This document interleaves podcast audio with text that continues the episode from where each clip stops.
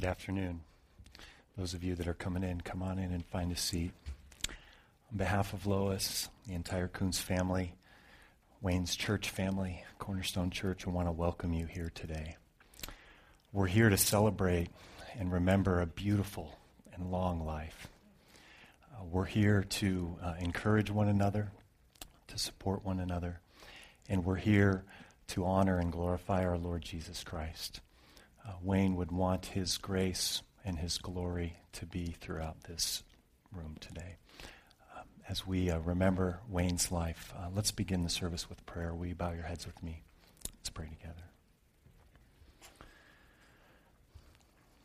Father in heaven, we give you praise this day.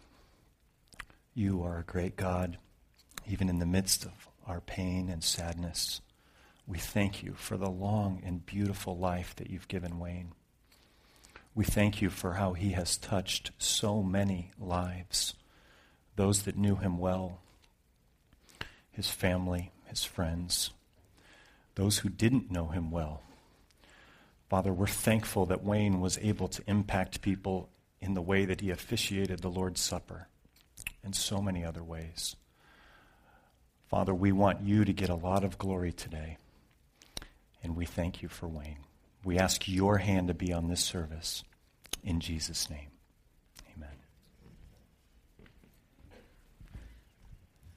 If you all stand for the reading of God's Word this morning,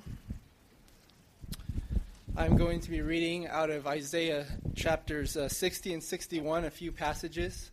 These passages this morning were very special to Wayne. He wrote them on 3x5 cards and kept them on his person in his briefcase for many, many years. There is one example of a particular passage like that you'll find on the back of your programs this morning. But I'm going to read out of Isaiah 60 and 61 now. The sun shall be no more your light by day, nor for brightness shall the moon give you light. But the Lord will be your everlasting light, and your God will be your glory. Your sun shall no more go down, nor your moon withdraw itself. For the Lord will be your everlasting light, and your days of mourning shall be ended. The Spirit of the Lord God is upon me, because the Lord has anointed me to bring good news to the poor. He has sent me to bind up the brokenhearted, to proclaim liberty to the captives, and the opening of the prison to those who are bound, to proclaim the year of the Lord's favor and the day of vengeance of our God, to comfort all who mourn, to grant to those who mourn in Zion, to give them a beautiful headdress instead of ashes, the oil of gladness instead of mourning, the garment of praise instead of a faint spirit, that they may be called oaks of righteousness, the planting of the Lord, that he may be glorified. I will greatly rejoice in the Lord. My soul shall exult in my God, for he has clothed me with garments of salvation. He has covered me with the robe of righteousness, as a bridegroom decks himself like a priest with a beautiful headdress, and as a bride adorns herself with her jewels. For as the earth brings forth its sprouts, and as a garden causes what is sown in it to sprout up, so the Lord God will cause righteousness and praise to sprout up before all the nations. This is the word of the Lord. Thanks be to God.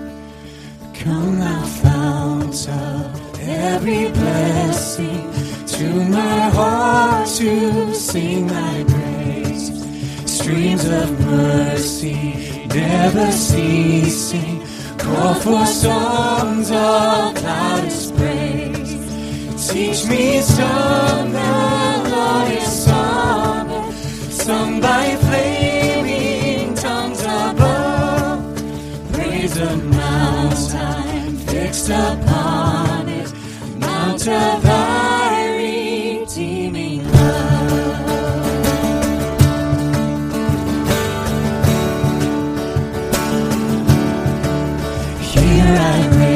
My Ebenezer, here by thy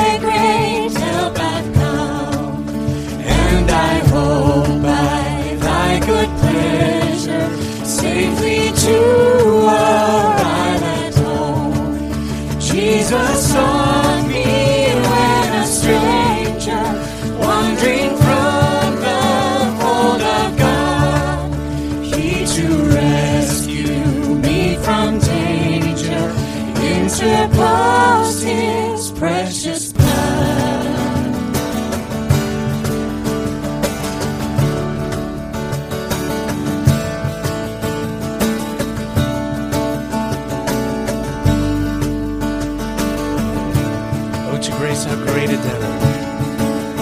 Oh, to grace, how great a debtor, daily I'm constrained to be. Let thy goodness, like a fetter, bind my wandering heart to thee. Prone to wander, Lord, I feel it. Prone to leave the God I love. Here's my heart, Lord, take and seal it for thy courts above. Prone to wander, Lord, I feel it. Prone to leave the God I love. Here's my heart, oh, take and seal it for thy courts above. Here's my heart, oh, take and seal it for thy courts above.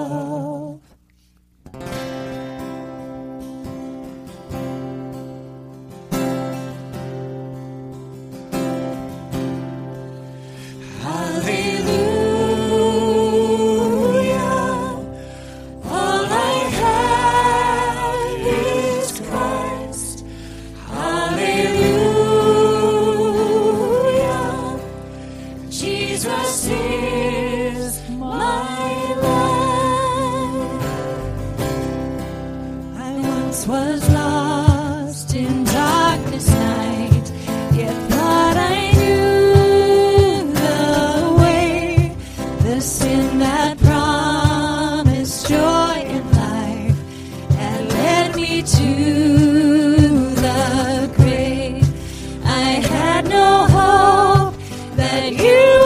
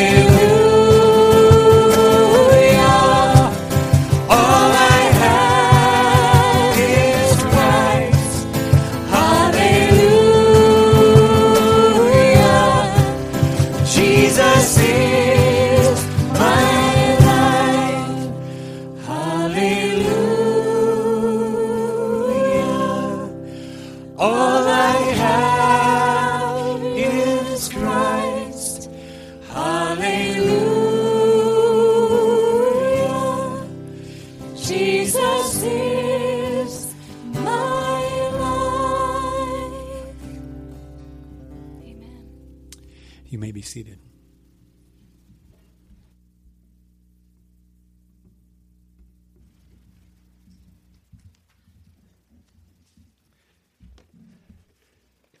Thank you for all for being here to honor Wayne's life. My name is Dick Paulson. I'm a fellow traveler, and as Wayne would, I'll have to get this out first. And as Wayne would say very affectionately, recovering Pharisee, and I'll explain that in a few minutes for those that you who know Wayne really well. I'm privileged to be here. To me, the words of the Psalm of Psalm 139 reflects Wayne's relationship with God that is very personal and very real.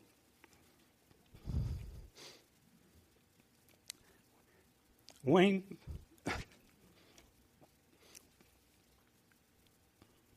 believed in a personal God that reached down and touched his life, and I can almost hear Wayne sharing these thoughts from Psalm 139. O Lord, you have searched me and known me. You know when I sit down and when I rise up. You discern my thoughts from afar. You search out my path and my lying down, and are acquainted with all my ways. Even before a word is on my tongue, behold, O Lord, you know it altogether. You hem me in, behind and before, and lay your hand upon me.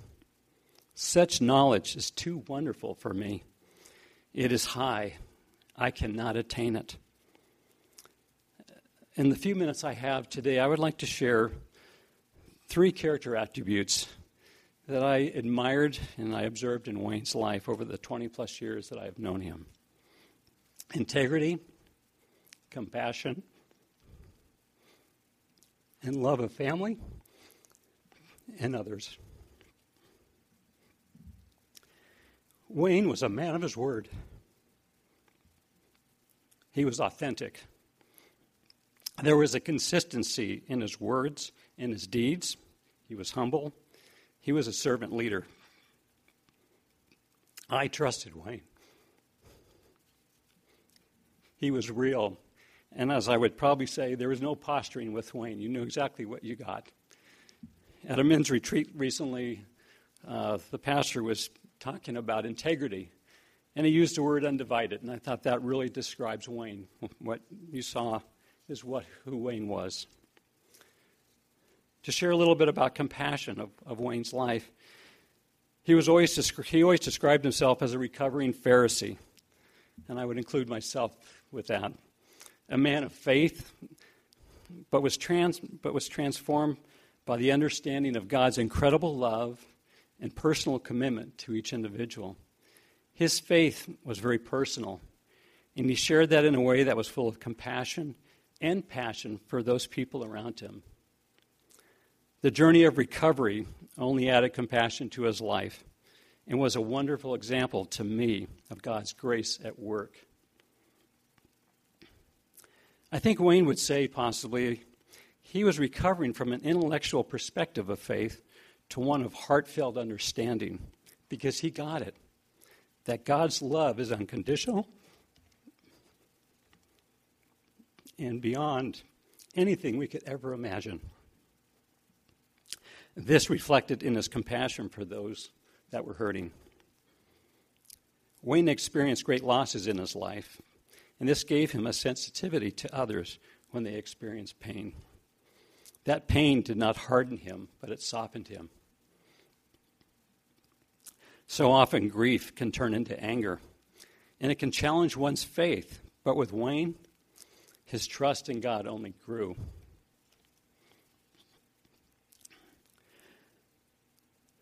Wayne spoke to me often and very fondly of his family, Lois, his children, Kevin, Greg, Colleen, their spouses, and their grandchildren.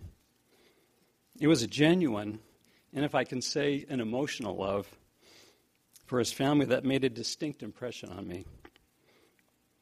The pride he expressed to me, for all of you, the family, you guys there, were such a comfort to Wayne that I really saw that in his life when we shared.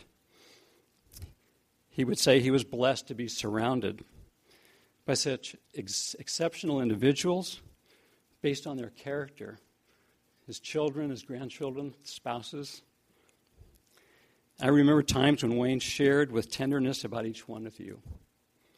This was an example to me that reflected unconditional love. And I am so grateful for his openness with me, that he shared that his personal love about his family to me.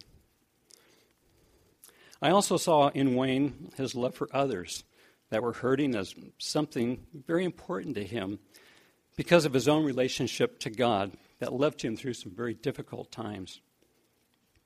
I know so many times we all get caught up in the busyness of life and are distracted. To those around us that might be hurting for whatever the reason. But for me, Wayne modeled for me very specifically that people are very valuable. And to extend and express compassion and love to those around us, especially those that are hurting. Because so many times that hurt is hidden. And I personally have been involved in prison and jail ministry for over 15 years. And Wayne has been such a huge encouragement to me in this area of my life. And he encouraged me to continue reaching out to those individuals that were shunned by society.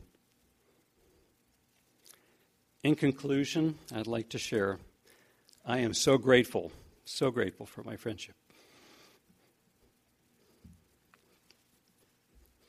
with Wayne. These past 20 years, I can truly say God touched my life through my dear friend and brother, Wayne Koonce.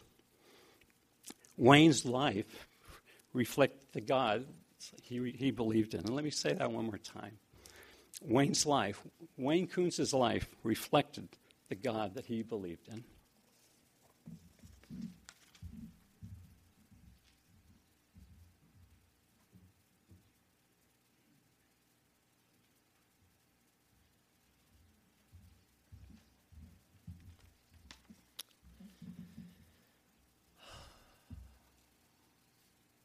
My wife, Pamela, and I have been regularly attending this church for only 2 years. Wayne was one of the first persons we met here at Cornerstone and one of the big reasons we kept coming back. We enjoyed the direct, familiar, humorous way he addressed the congregation. We knew he was talking to us and not at us. On one of our first Sundays, I remember him holding the microphone and saying, "Lois told me I needed to smile more when I am up front." Then, ever so slightly, he let a little upturn of his mouth form a faint smile, and then it was gone. His delivery was perfect. As our commitment to the church solidified and we began to think about joining an in-home small group, Wayne's group was the obvious choice for us. This weekly Bible study is focused on the previous Sunday's sermon, growing in the Lord and becoming more intimate with the members of the group. It has been wonderful. Most every Friday night is found somewhere between 4 and 10 of us sitting in Wayne and Lois's living room, getting to know and sharing our lives with each other. My friendship with Wayne has grown so much as I have basked in the love that he radiated. Coming to church every Sunday or meeting on Wednesday to feed the homeless, Wayne was the first person I looked for and gravitated toward. He had a low-key way of listening, prompting, and looking right at me that so clearly said, "Right now, Jeffrey, you are who's important to me." You couldn't spend too much time with Wayne before you knew just how much he loved his Lord and his wife. And you couldn't listen too long before you knew how much he loved to tell jokes. He was a master joke teller. Additionally, though, you couldn't spend too much time with him before you learned how tender and broken his heart was from the loss of his son, Kevin. Every time he would mention him, Wayne's eyes would fill with tears. It reminded me of my Nana, who openly grieved the loss of her son, my father, for over 40 years until the Lord took her home.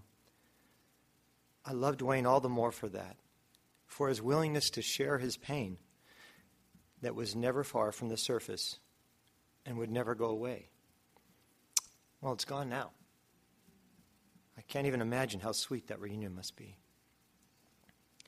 When this summer found me grieving the untimely and tragic death of my own son, Nolan, it was Wayne and Lois's comfort, text messages, and visit to our home that meant so very much to us. For the past many months, our church body has been studying the book of Exodus. All this summer, Pastor Adam and Pastor Mike have been waxing eloquent on the Ten Commandments. Well, I stand before you today guilty of the 10th commandment. I'm jealous. No, I covet what so many of you have. I covet the body and wealth of memories that you have that spans so many decades with Wayne. These 2 years have been too brief. I look forward to many years of loving Wayne and being loved by him and experiencing the many more memories we would share. You are all so fortunate and so blessed. Hold tightly to what you have and to what God has given you through Wayne. Pamela and I, too, are so blessed to have cherished and then been cherished by our friend and brother Wayne. The very last verse in Ephesians says, "Grace be with all who love our Lord Jesus Christ with love incorruptible." Grace be with all who love our Lord Jesus Christ with love incorruptible.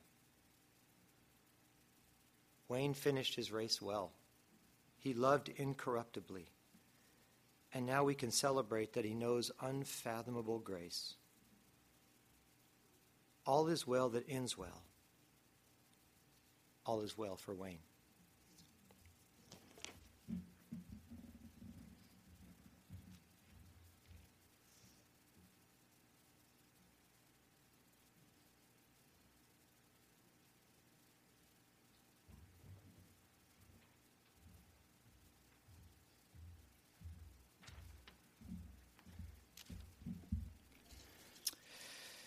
Good afternoon. First, I want to thank everybody for being here. What a great turnout. He would have been proud. My name is Mark Maddox.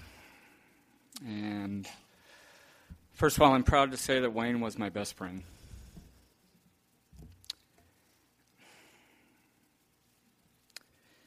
He spent a lot of time listening to my hurts, my needs, and always gave me wise advice. If I needed shelter, his home was always open. He also gave countless hours to his community and his church in many ways. I saw it firsthand in his Sunday school teachings, his recovery ministries, growth groups, men's Bible studies, homeless outreach, elder board, treasurer, leader. He's kind of done it all. Sometimes I think he built the building. But we know Les did.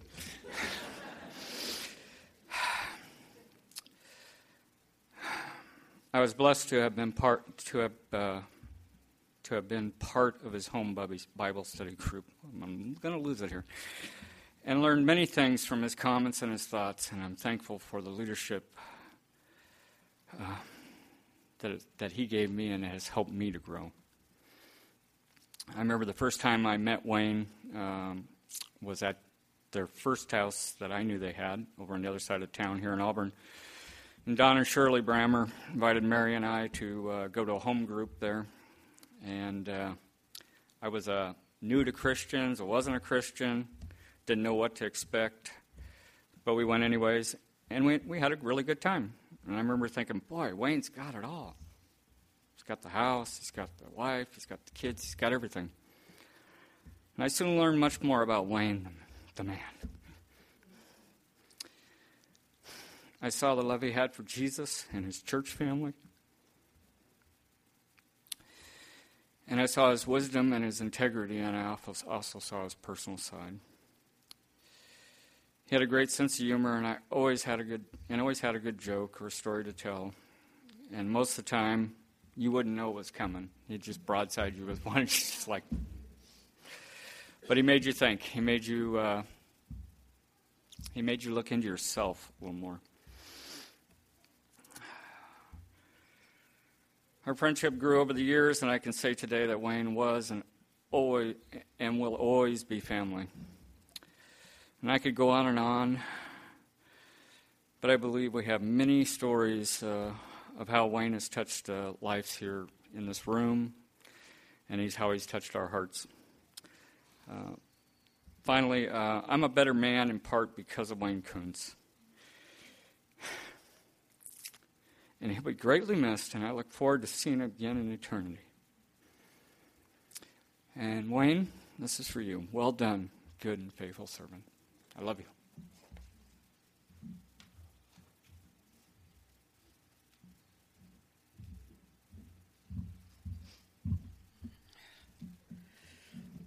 Hi, my name's Michelle, a friend of Wayne's. And in remembering him this past week, so many words came to mind. And Dick, I'm sorry they only gave you a few minutes. They gave me 2 hours.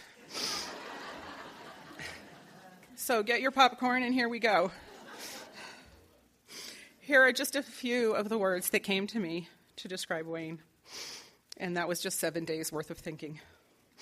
Accountable, planner, great saunter, brother, hard worker, prayer, capable, helper, quiet, cherished Lois, honest, reliable, considerate, honorable, respectful, cooperative, humble, responsible, I'm able not to see my words now, dedicated, humorous, a servant, devoted, husband, sincere, discreet, integrity, sinner, ethical, intelligent, son, example, kind,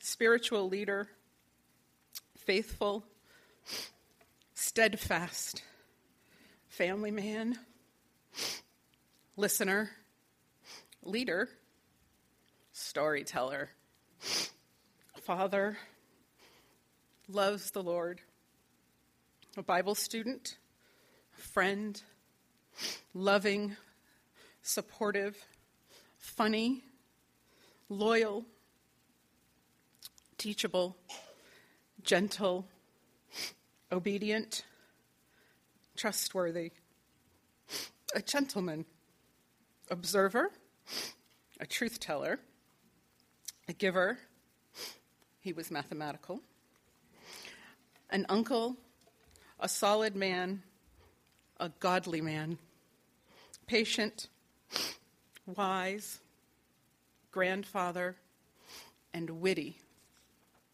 Now, they came up with one paper, but I came up with 3. So here we go. Wayne was a man for all to look up to, though he would never consider himself that. As a leader in his family and in our church, he cared for people greatly. That's a fact. He was kind, he was gentle, a man of few words, but those that he shared were eagerly heard. A man of great wit that never fell flat. To his wisdom and caring, I tip my hat. A man of numbers and smart as a whip. The numbers he crunched, lickety-split. He sauntered, and I mean sauntered, in a fabulous way. Whenever he entered, you wanted him to stay. He sauntered in, he sauntered out. That it was Wayne Koonce, there was no doubt. Always a story to tell and a laugh to be had. I know sharing his tales really did make him glad. I will miss those moments, that's for sure, as they came from a place so simple and so pure. A straight man when telling his stories and jokes, never cracking a smile with the humor invoked. If you got it, you got it. But if not, then, oh well, you'd never have known because he wouldn't tell. A dad to 3 and a dad to me. So that makes 4. Well, I'm sure that's wrong. Dare I say he was dad to a whole lot more. Gentle guidance to all with wisdom-filled direction. Boy, are they lucky to have him in heaven. And Lois, Wayne's wife, the love of his life. Through his actions on earth, Wayne showed you your worth. Now in God's family's arms, you may rest. We will do our very best. To walk this road with you will be our honor and pleasure. We are here for you, no matter the weather.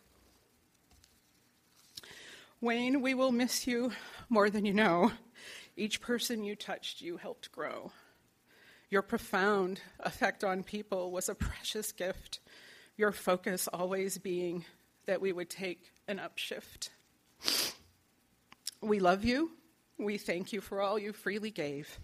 Your presence with us, we will always crave. Joy fills our hearts because we know you're in heaven, and praise be to God, for you are now without burden.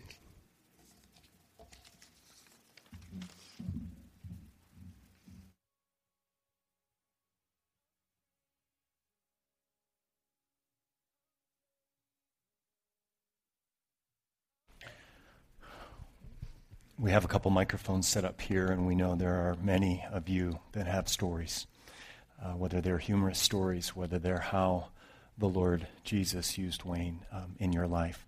So at this time, we'd like some of you to come forward and just stand at one of these two microphones here.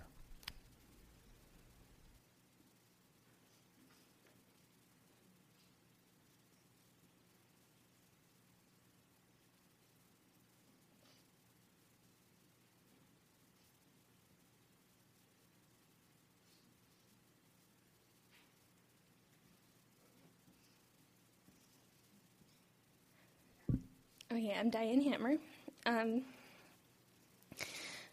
There are three moments that really stand out in my memory about Wayne. And just to kind of overview it, he really had a way of knowing when to approach you and when you needed it. I was in high school, and I had self-esteem on the floor, and I dressed no less than a cross-dresser. I was kind of crazy. So anyway, he approached me one day, and he said, "We need to talk about the way you dress." And I really knew that what he was saying was, we need to talk about your self-esteem, and I need to tell you how much you mean to God and to me and to the world. And I'm glad to say that we never finished that conversation, because I didn't want to hear anything about my clothes, and I grew out of it. So another moment I remember, a couple years later after that, I had put in some prayer requests about some trouble I was having with guys in high school, and I don't see any little kids, so I'm just going to say this. Wayne came to me and told me, pretty much in saying, you don't need to worry about guys, he told me, guys think with their dicks. And that was the advice I needed, and that's really all he told me. And, you know, that kind of carried on for a few weeks. Every week he would come up and, you know, either just give me a look or say it again or whatever, and it's what I needed to hear. And then the last memory that really sticks out in my brain was this past year. And that's when he was recovering from his back surgery. I drove Carlin home a few times, and I went, and the first time I went into his room, and I sat on the bed. No, I didn't, but there were other times I sat on the bed, and we talked a lot. But the first time, I didn't want to stay too long, so I just went in, and I said hi, and I mean, he had lost 15 pounds, looked completely different, long whiskers, long hair, everything, you know. But when I saw him,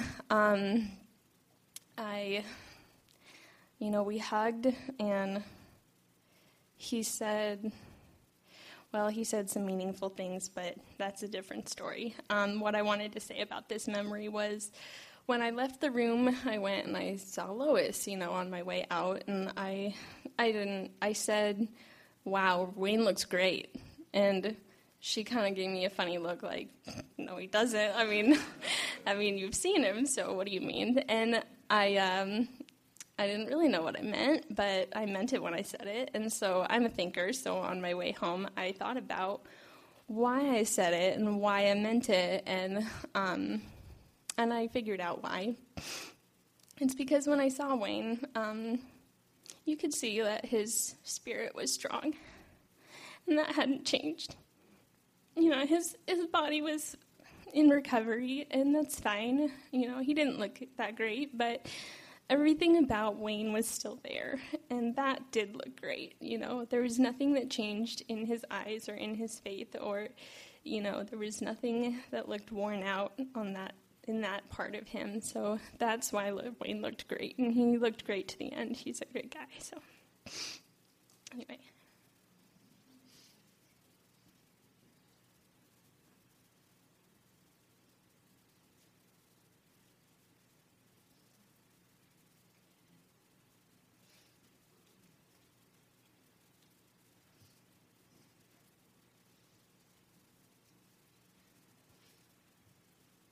Wayne, once upon a time, I'm Bill, and I'm a recovering Pharisee myself, I think. I think we probably all are to some degree.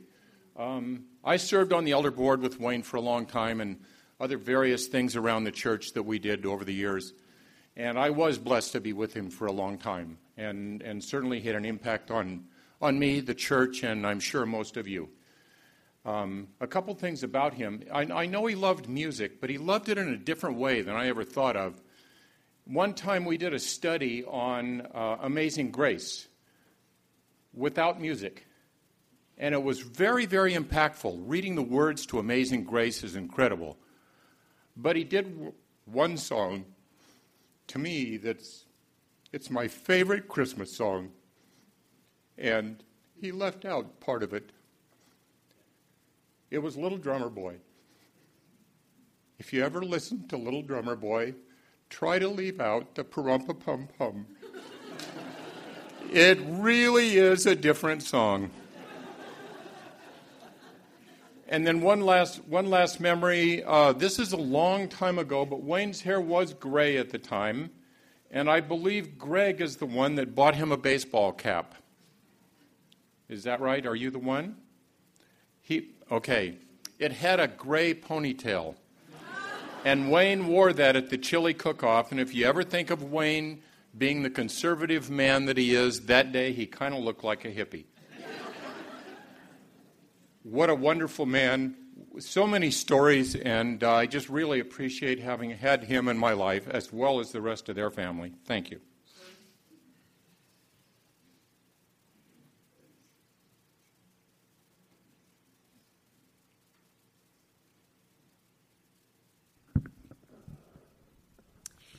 Over 20 years ago, about 24 years ago actually, I started attending a study group at Wayne and Lois's house, and they were living in Auburn at the time.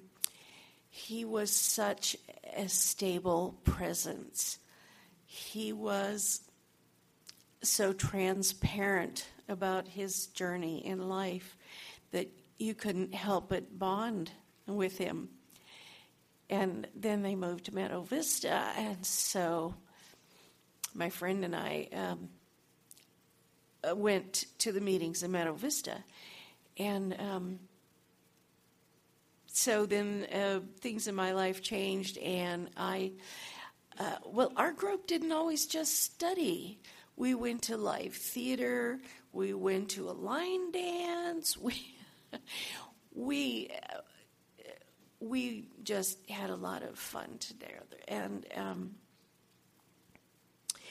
so I hadn't really had contact with him for a number of years, and then yesterday I found out that the service was today, and I just had to be here.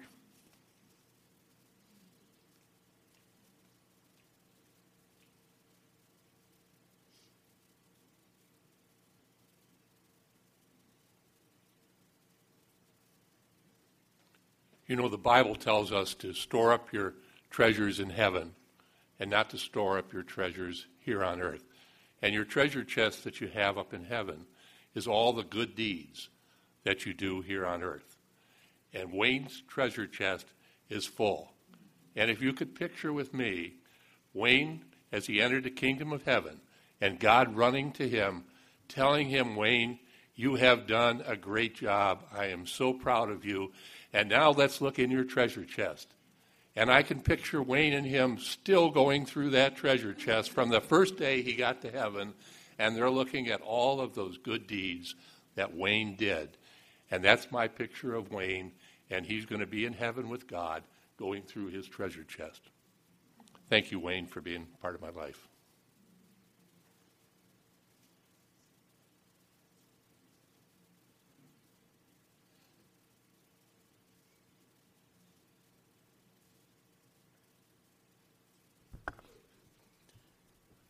Wayne and I had something in common. We were both morning people. And when we lived in Santa Barbara, on Los Alamos, we lived maybe 5, 6 houses from each other. So Wayne would come to my house about 6:30, 7 in the morning, and we would, on his bike, and we would quietly pull up the garage door, and I would sneak my bike out, and we would go bike riding. We'd go down off the mesa, by the harbor, down to the bird refuge, and come back. Usually, when we would come back, my husband and our 2 children, and Lois, Kevin, and Greg were there, fixing breakfast for us on the beach. Wow, what a friend. But I remember one day, one of his colleagues drove by and saw us early in the morning together. He said, "Don't worry, Judy. They know I'm cookies and milk kind of a guy." But these 2 boys, Kevin and Gregory, but like my boys. And one thing about Gregory, if you want to get on his side, make him a grilled cheese sandwich.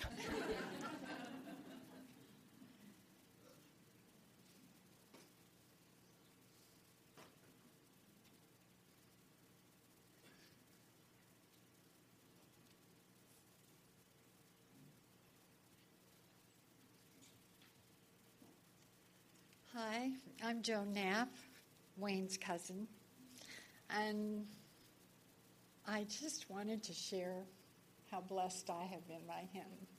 I've known him his whole life, and I've seen a lot of fun things about him, a couple weird things, but you know, we got along so well, and I sort of just saw him as my brother.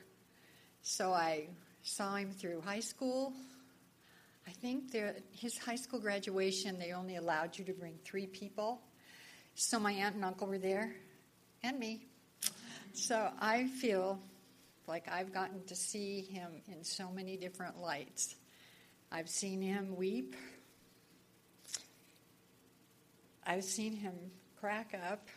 And when I was in high school, he used to kind of keep me on the straight and narrow. I was a little bit of a wild child, not a lot, but he would just had a way of saying, "Joan, don't do that. It's not cool. It doesn't make you look good." It's like, really? I thought I was.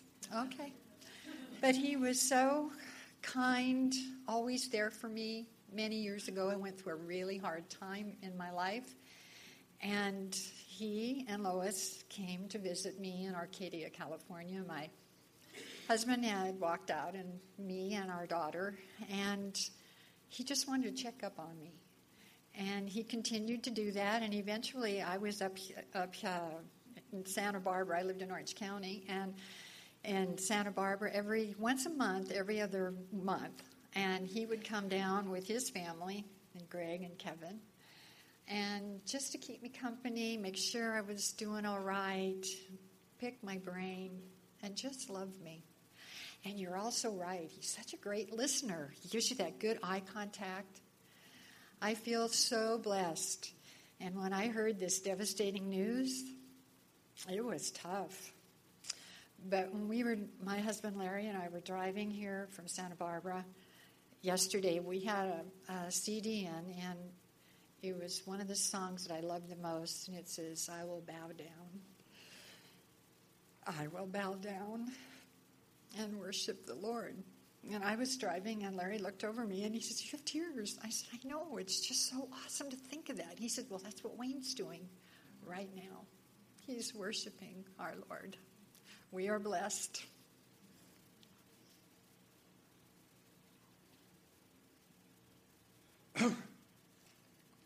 My name is Larry Knapp, and I met Wayne at Westmont College, so I probably know him a lot longer than a lot of you do. We were not in the same circles at Westmont. He was more academic, and I was more that other group about athletics.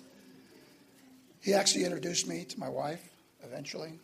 I served on the board of elders with him at Grace Church in Santa Barbara. I was thinking about him this morning, and I was asking God, what would I say, what would I do? And the Holy Spirit, give me something. And so if what I say fits for you, I hope it moves you. But, you know, some of us hear the call on our heart by the Lord, and we never answer. And others of us hear the call, and we start the race, but we never finish. Wayne Koonce finished the race. He ran all the way through the tape. And when I think about people in my life, and we all have these three kinds of people. Some leave no print on your life at all. They walk through your life, and there's nothing there. And others, if you're lucky, they leave a fingerprint. But if you're blessed, like I have been, knowing Wayne and Lois and now Joan, they leave a handprint on your heart. And I can say that for Wayne. You know, the one thing you want to be said is that you had a heart for God. And he had a heart for God. And if you can get that in your life, the sooner you get it, the better your life will be.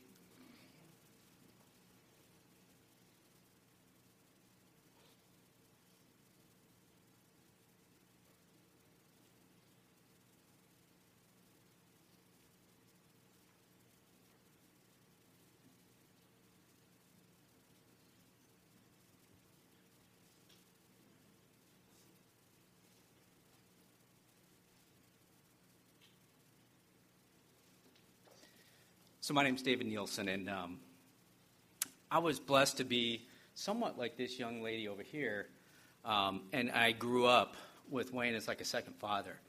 And Greg and Kevin were my best friends, and gosh, I didn't think this was going to be hard. I was kind of excited because I am so excited that he gets to be up there with Kevin. There's probably not a month that goes by that I don't think about Kevin.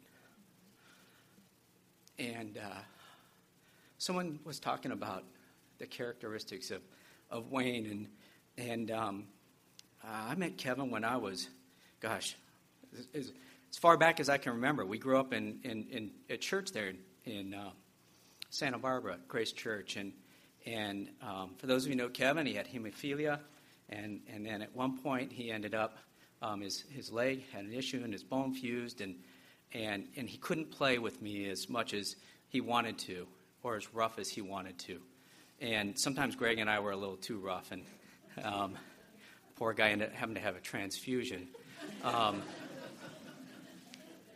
But I have so many fun memories with that family, and Wayne was the leader of that family. And I'm a better man. I'm a godly man because Wayne modeled that.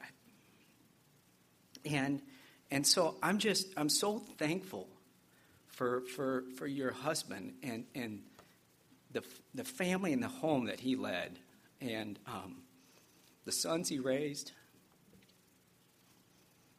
I think my children are blessed. I had a passion for working with kids when I was growing up because, in part, the way Wayne treated me when I would go over to their house. And so for those of you that are here in this room, I think, you know, we were talking about finishing the race. Interesting that a jock would use that analogy.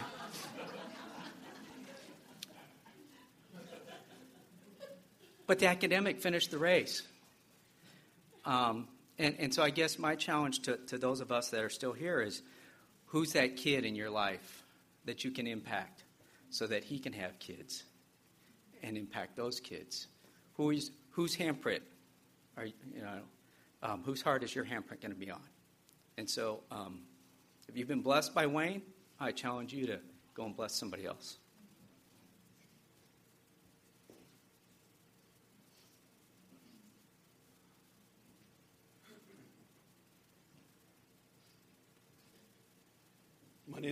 My name is Robert Maringer, and I didn't get the opportunity either to know Wayne that long. My wife and I, when we came to this church, we wanted to get connected very quickly, and one of the opportunities was to get involved with the Gathering In, and one of the homeless individuals, after spending some time with him at the table, he grabbed my arm and he says, "I need prayer." And I'm not even a member of the church, and I'm just kind of took me off guard. And without any doubt in my mind, I see Wayne across the room, and I said, "Hey, you got to help me." He didn't hesitate. He said, "Let's go." He gathered me up. We went into the room with the homeless gentleman, and we spent probably a good 45 minutes, and I will never forget that.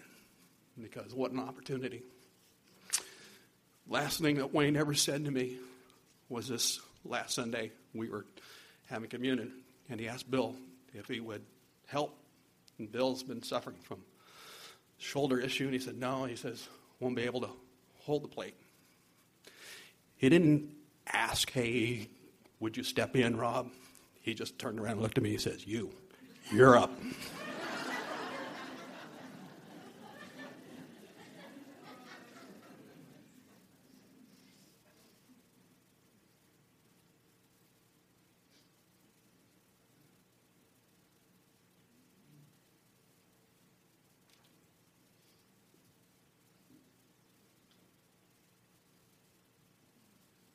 I'm Leroy Hubbard, and I have to admit that I spent the whole time that I knew Wayne looking up to him, and I'm a pretty tall guy. And I wore this shirt for him. The black is for me. I'm going to miss him, but the flowers are for Wayne because he's no longer a recovering Pharisee. He made it. He recovered. Thank you.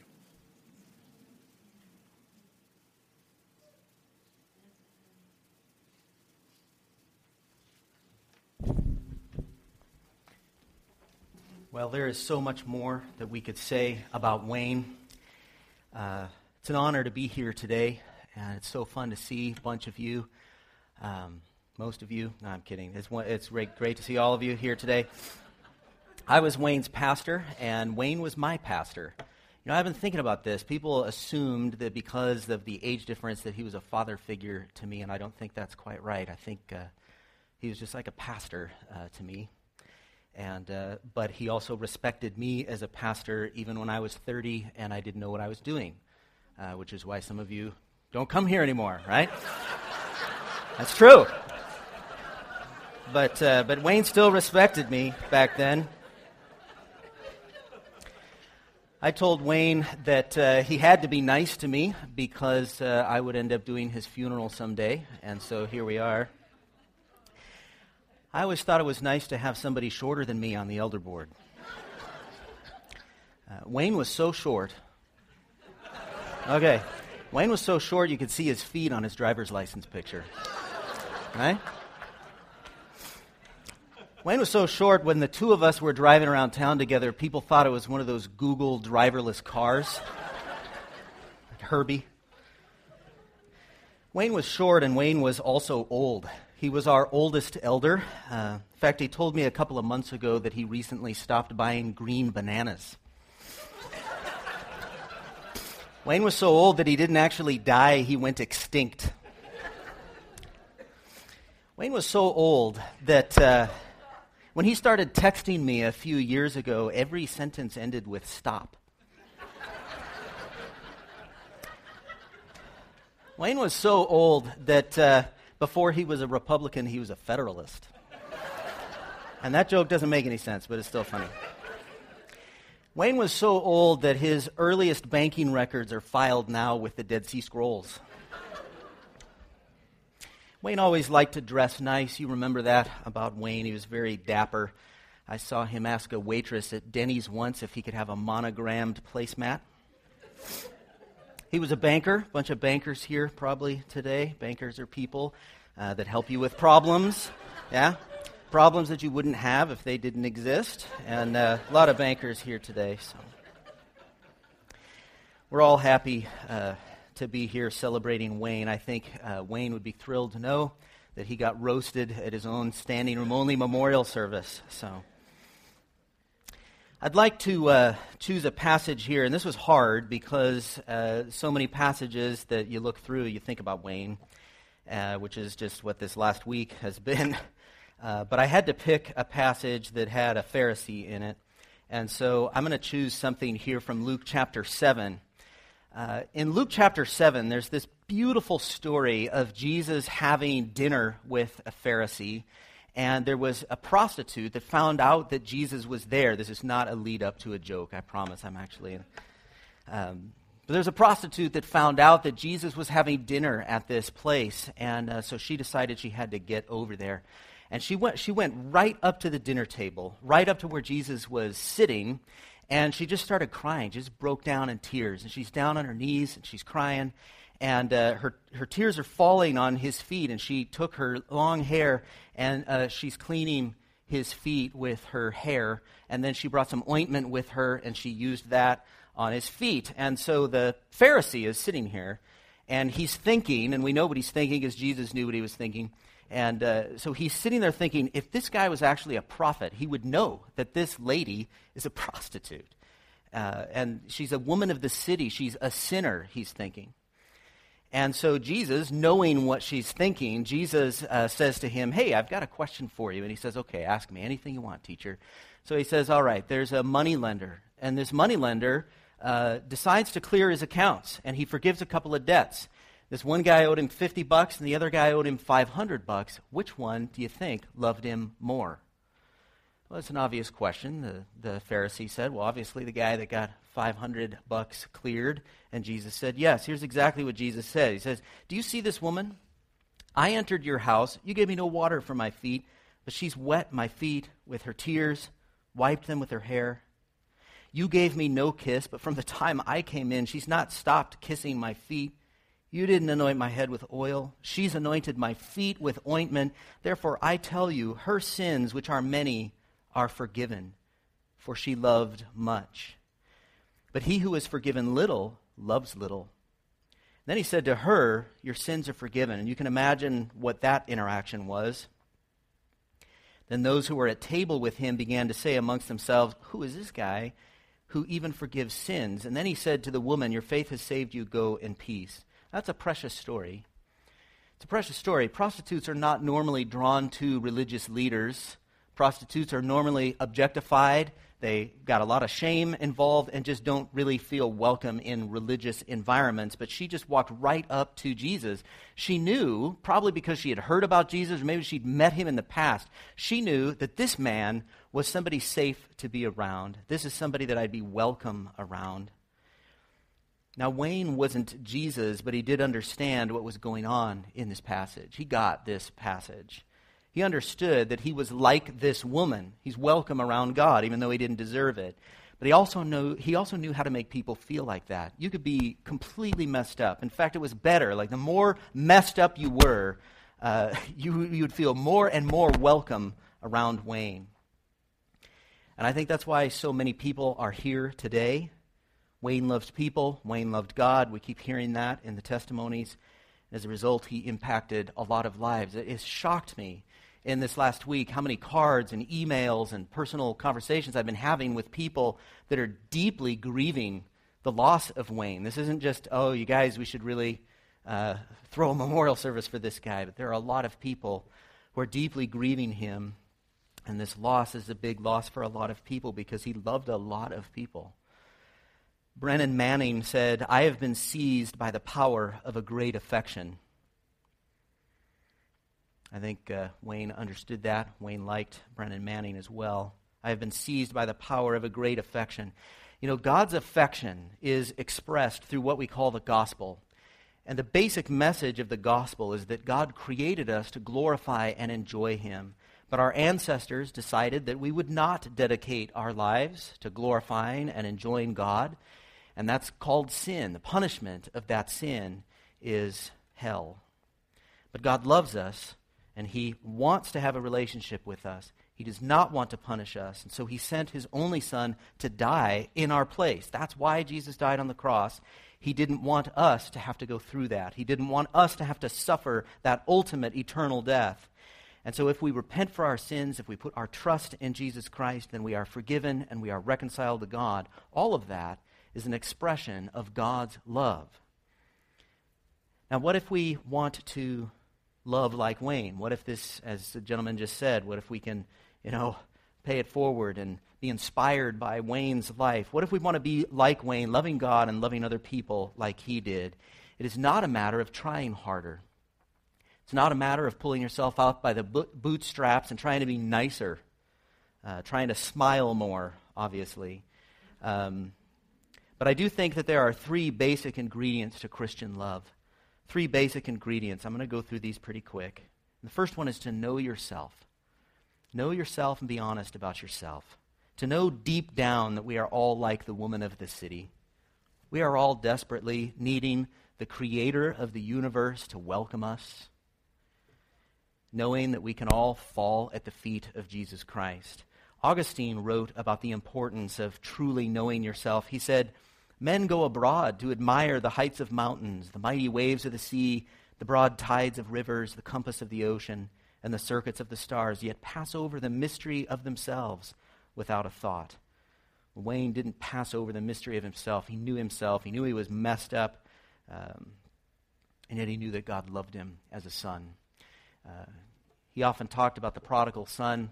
I hope that if there's some process that people go through when they first go to heaven, I hope it was tweaked a little bit so that Jesus was actually sitting on some kind of a stool waiting and seeing him from far off and goes running toward him, because that visual there at the end of the prodigal son story was very powerful to Wayne. Wayne knew himself, and that is a crucial part of learning to love other people, because really we are all addicts, we are all messed up, we are all sinners, we are all alike. He was forgiven. Little loves little. Second thing is to know Jesus. First, to know yourself, and second, to know Jesus. Jesus had a real deep love for real people. Real people. He was prickly around religious types, but he was right at home with ordinary people. There's a famous scene when Jesus comes into Jerusalem in Matthew 9. When he saw the crowds, he had compassion for them because they were harassed and helpless, like sheep without a shepherd. I prayed with Wayne well over 1,000 times. And we never prayed about stuff like, God, hopefully Wayne can get a new Miata or something like that. Never prayed about that. Wayne liked praying for other people. Wayne prayed for you. I mean, there's probably not very many people in this room that Wayne didn't pray for. Wayne really loved people. Now that Pharisee, you remember what he was thinking. He was thinking, if this guy was really a prophet, then he would know what this woman is really like. Look, the reason that Jesus loved that woman is because he knew exactly what was going on with that woman. And he also knew that the Pharisee was exactly like that woman. Finally, the third piece is to jump in the deep end of the implications of the first two pieces. Jump into the deep end of the implications of knowing yourself and knowing Jesus. Wayne wasn't really into the smells and bells of religion. He wasn't religious, really. He just knew himself, and he knew Jesus well enough to realize the implications. He jumped into the deep end. Let me read this here from C.S. Lewis. "What more, you may ask, do we want? Do we not want merely to see beauty, though God knows even that is bounty enough? We want something else which can hardly be put into words, to be united with the beauty we see, to pass into it, to receive it into ourselves, to bathe in it, to become part of it." I think that's what Wayne did. He showed us a good example of what it means, not just to be religious, but to jump into the deep end. And his life was marked with that. Wayne loved benedictions, and so I'm going to end this little sermon with a benediction. May the one who makes the crocus burst into bloom, who makes the lame leap like a deer, and the mute tongue shout for joy, grant you the power, together with all of the saints, to grasp how wide and long and high and deep is the love of Christ that surpasses all knowledge. Amen. Let's sing a few more songs together.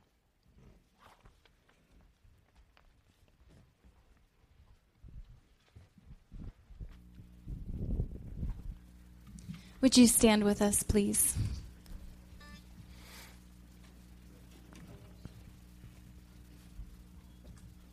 A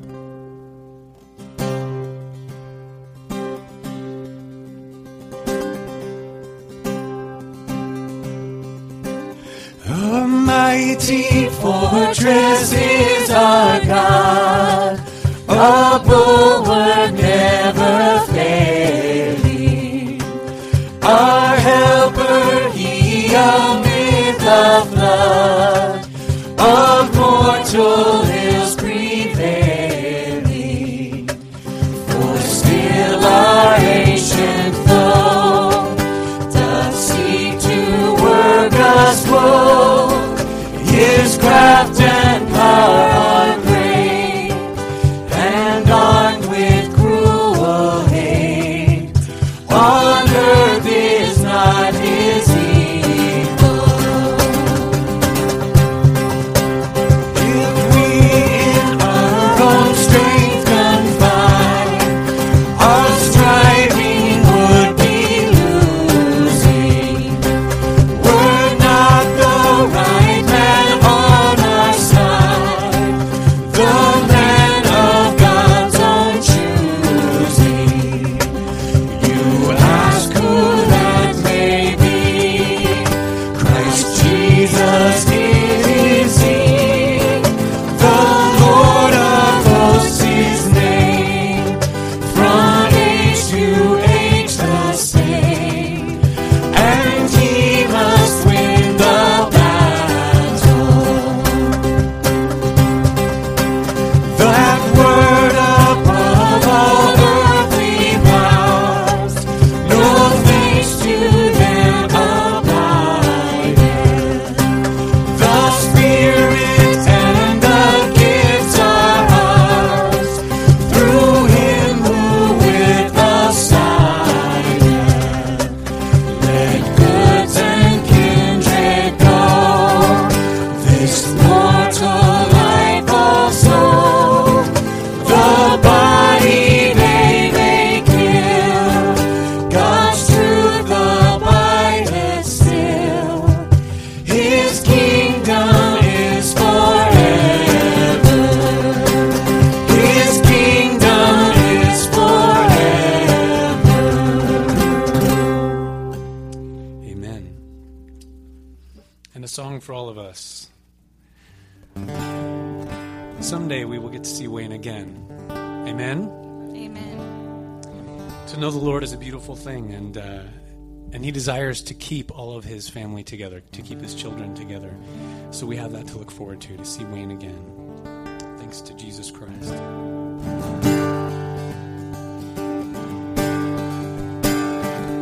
I think you're welcome to clap if you'd like. Some glad morning when this life is o'er, I'll fly away to a home on God's celestial shore.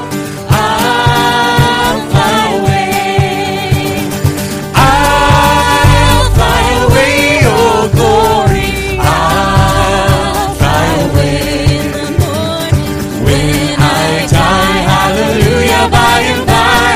I'll fly away when the shadows of this life have grown. I'll fly away like a bird from prison bars is flown. I'll fly away. I'll fly away, oh glory. I'll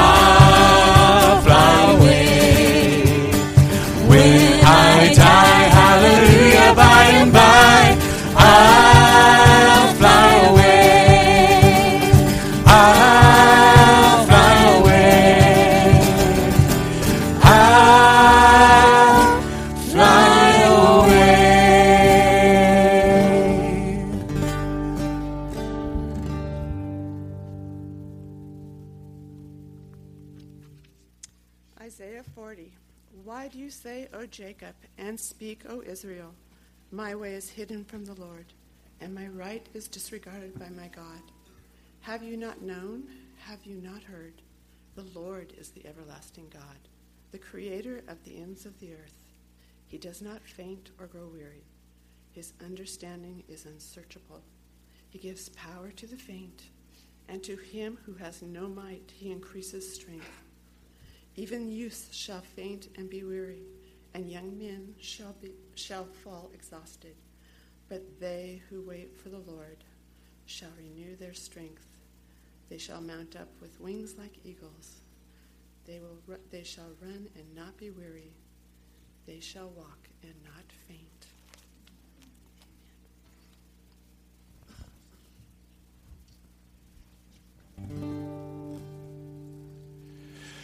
Praise God from whom all blessings flow. Praise Him, all creatures here below. Praise Him above, ye heavenly hosts. Praise Father, Son, and Holy Ghost. Amen. You may be seated. I'm here to do the benediction, but I have to have you seated because I have to say a couple things about Wayne before we do that. I'm not going to preach a sermon. Those of you that don't know me, I'm Pastor Mike. It's been a privilege to serve alongside with Wayne these last 5 years. He's marked many of us. I, too, now am a recovering Pharisee. And I learned, I think, from Wayne that I am, and the way that he modeled moving from religiosity to loving Jesus and being real in yourself. Wayne modeled that for us. I wanted to share, too, in recent months, our elder meetings have been at my home, and Wayne modeled something about the importance of loving others every time he arrived at my home. When I'd show up for an elder meeting at someone else's home or here at the church, I'm ready to get going. I'm ready to get things going. But Wayne never came into the room, the living room, dining room where we met. He always first went into the kitchen to love my kids and talk to them and my wife, whether they were finishing dinner or doing dishes. He went into that home and loved those who needed to be loved and modeled love for Wayne. I have so many other memories I could share, but I won't. One last one I will share before the benediction is Wayne. Wayne was a very special part of all that we did here at the church. And I remember, I think it may have been for his mother's memorial service, memories of how he cared for his mother and loved her in her last months. But there was a quote I remember talking with Wayne about, and I want to share that with you before the benediction. These words are from J.C. Ryle. He writes, "The very moment that believers die, they are in paradise. Their battle is fought, their strife is over. They have passed through that gloomy valley we must one day tread. They have gone over that dark river we must one day cross. They have drunk that last bitter cup which sin has mingled for man. They have reached that place where sorrow and sighing are no more. Surely we should not wish them back again. We should not weep for them, but for ourselves. We are warring still, but they are at peace. Wayne is at peace. We are laboring, but they are at rest. We are watching, but they are sleeping. We are wearing our spiritual armor, but they have forever put it off. We are still at sea, but they are safe in harbor. We have tears, but they have joy. We are strangers and pilgrims, but as for them, they are at home. Surely better are the dead in Christ than the living. Surely the very hour the poor saint dies, he is at once higher and happier and the highest upon earth. Let's stand for benediction from Isaiah 61. Family, would like to invite you. There are refreshments and cookies and so on. And I know Wayne would love to hear lots of conversations and continuing remembrances of him. Now may the Lord Jesus Christ be with you, for he came to bind up the brokenhearted, to comfort all who mourn, and to provide for those who grieve. He has promised to grant you a crown of beauty instead of ashes, the oil of gladness instead of mourning, and a garment of praise instead of a spirit of despair. Go in his peace. Amen.